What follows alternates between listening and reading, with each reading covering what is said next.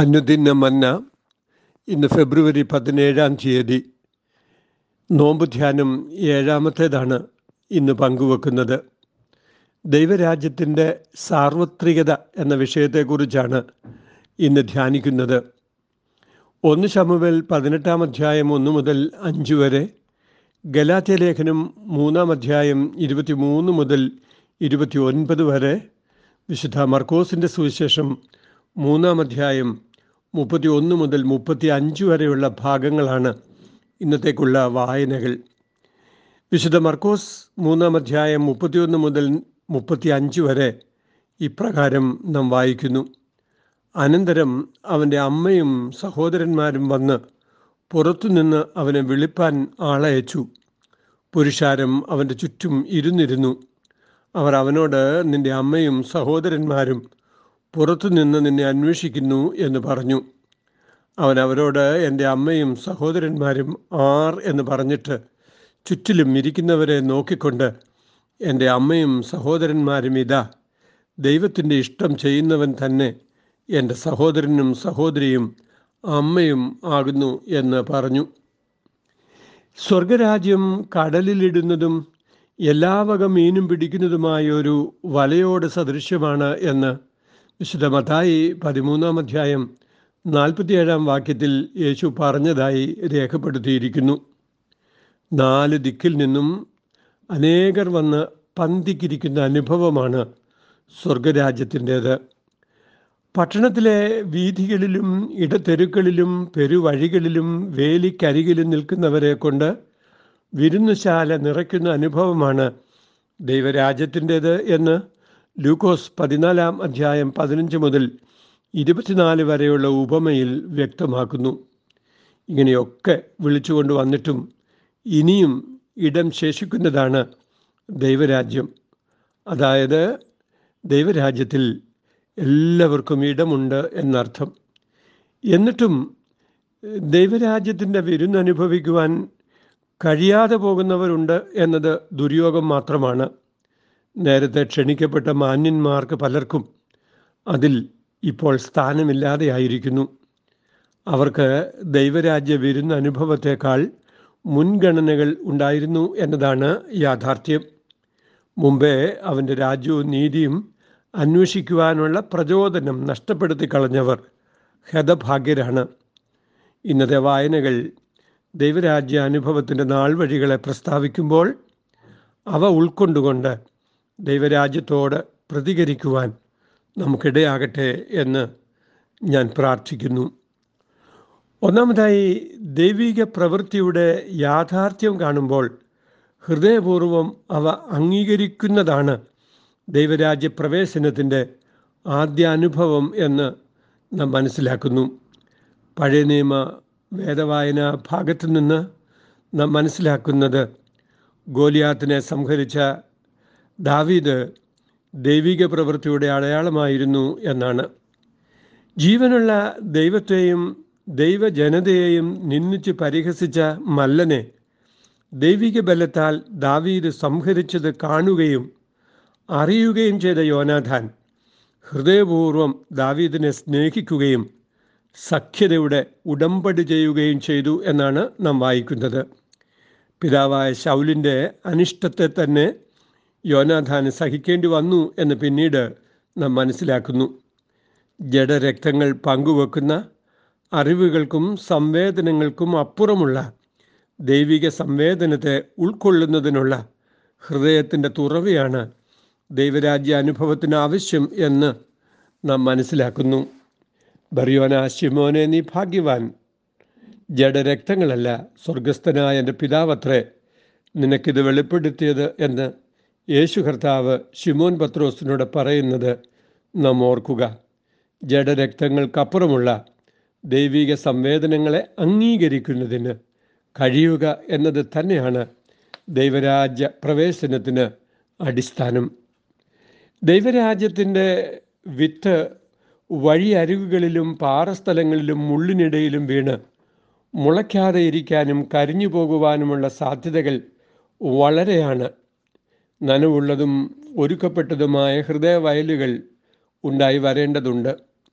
ഹൃദയ കാഠിന്യത്തിൻ്റെ വരൾച്ചകൾ പരിശുദ്ധാത്മ പ്രവാഹത്താൽ നനവുള്ളതായി മാറണം. ലുദിയായുടെ ഹൃദയം തുറന്നതുപോലെ, കൊർന്നല്യോസിൻ്റെ ഹൃദയം പാകപ്പെട്ടതുപോലെ, പത്രോസിൻ്റെ ചിന്തയിൽ മാറ്റമുണ്ടായതുപോലെ ദൈവിക സംവേദനങ്ങൾക്ക് ഫലകരമായ പരിണാമം സംഭവിക്കുമ്പോൾ വഴിയരികിലുള്ളവരും പുറന്തള്ളപ്പെട്ടവരുമെല്ലാം ദൈവരാജ്യ അംഗങ്ങളായി തീരും. അപ്രകാരം വചനവിത്തിനെ സ്വീകരിക്കുവാൻ കഴിയുന്നില്ല എങ്കിൽ നേരത്തെ ക്ഷണിക്കപ്പെട്ടവരെങ്കിലും തള്ളപ്പെട്ടു പോകാം എന്ന് ഈ വചനം നമ്മെ ഓർമ്മിപ്പിക്കുന്നു. ദൈവിക പ്രവൃത്തിയുടെ യാഥാർത്ഥ്യം കാണുമ്പോൾ ഹൃദയപൂർവം അവ അംഗീകരിക്കുന്നതാണ് ദൈവരാജ്യപ്രവേശനത്തിൻ്റെ ആദ്യഘട്ടം. രണ്ടാമതായി, അബ്രഹാമിൻ്റെ മക്കളും വാഗ്ദത്തത്തിൻ്റെ അവകാശികളുമായി തീരുവാൻ സകലർക്കും വിശ്വാസത്തിലൂടെ സാധ്യമാണ് എന്ന തിരിച്ചറിവാണ് ഗലാത്യ ലേഖനം മൂന്നാം അധ്യായത്തിൻ്റെ ഇരുപത്തിമൂന്ന് മുതൽ ഇരുപത്തി ഒൻപത് വരെയുള്ള വാക്യങ്ങൾ മനസ്സിലാക്കി തരുന്നത്. വംശീയതയുടെ സങ്കുചിതത്വം അവസാനിക്കുന്നത് കർത്തൃശരീരമായ സഭയിലാണ്. യഹൂദനും യവനനുമെന്ന വേർപാടോ ദാസനും സ്വതന്ത്രനുമെന്ന സാമൂഹിക സാമ്പത്തിക വേർപാടോ പുരുഷൻ സ്ത്രീ എന്ന ലിംഗ വേർതിരിവോ ക്രിസ്തുസഭ ഇല്ലാതെയാക്കിയിരിക്കുന്നു. ക്രിസ്തു ശരീരമാകുന്ന സഭയിൽ ഈ വേർതിരിവുകൾ വെച്ചു പുലർത്തുന്നത് ക്രിസ്തു സഭയുടെ ജൈവ സ്വഭാവമല്ല എന്ന് നാം മനസ്സിലാക്കുന്നു. വിശ്വാസം യഹൂദരിലും ഇസ്രായേലിലും കണ്ടതിനേക്കാൾ കനാന്യ സ്ത്രീയിലും പുരോഹിതരിലും പരീശരിലും കണ്ടതിനേക്കാൾ രക്തസ്രവക്കാരിയിലും കണ്ടെത്തുന്നതാണ് കർത്താവ് നമുക്ക് മനസ്സിലാക്കി തരുന്ന ഒരനുഭവം.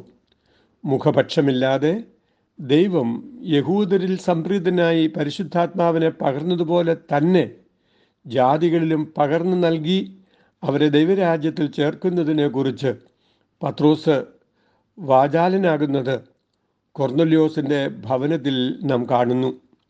യെരൂശലേമിൽ കൂടിയ ശിഷ്യസമ്മേളനം പരിച്ഛേദന എന്ന യഹൂദ പ്രവേശന കർമ്മം ഇല്ലാതെ ജാതികളെ വിശ്വാസ സമൂഹത്തിൽ ചേർത്തത് പരിശുദ്ധാത്മ നടപടിയായിരുന്നു എന്ന് അപ്പോസ്തല പ്രവൃത്തികൾ പതിനഞ്ചാം അധ്യായം വായിക്കുമ്പോൾ നമുക്ക് മനസ്സിലാകുന്നു.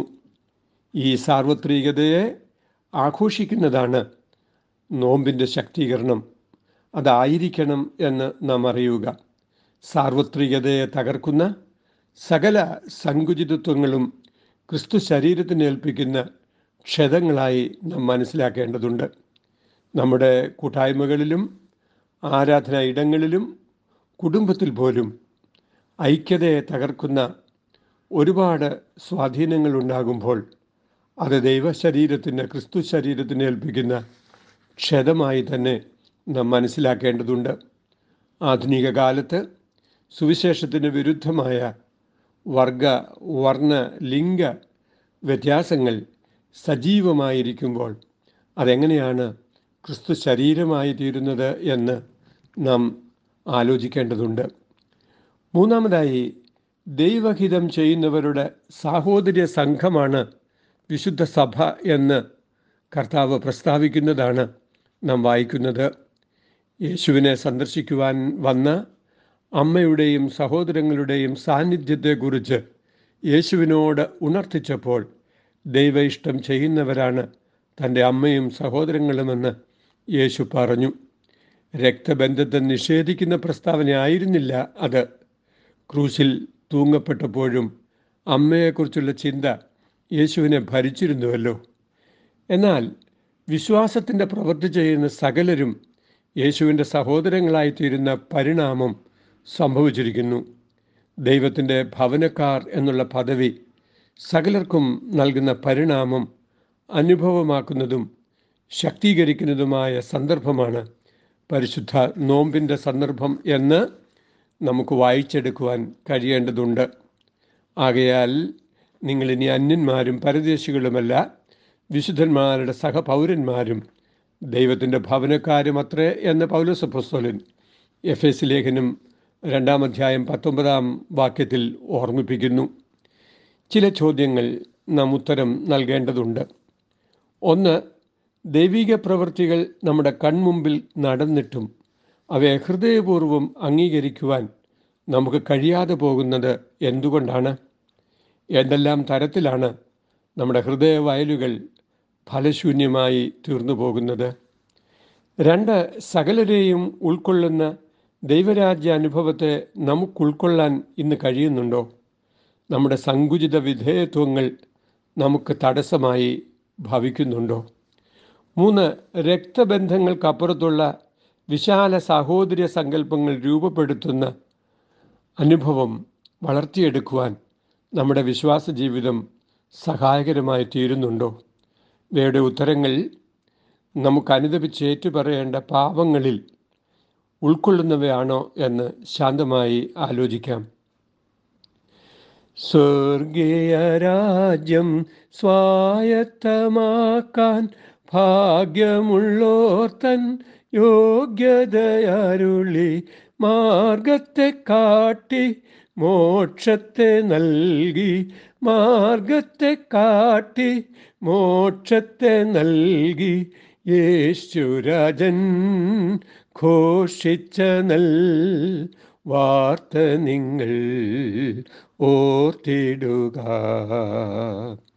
ദൈവമായ കർത്താവേ, ദൈവരാജ്യത്തിൻ്റെ സാർവത്രികത അംഗീകരിക്കുന്നതിനും ദൈവരാജ്യത്തിൻ്റെ അംഗങ്ങളാകുന്നതിനും ഞങ്ങൾക്ക് ഹൃദയത്തിന് തുറവി തരണമേ.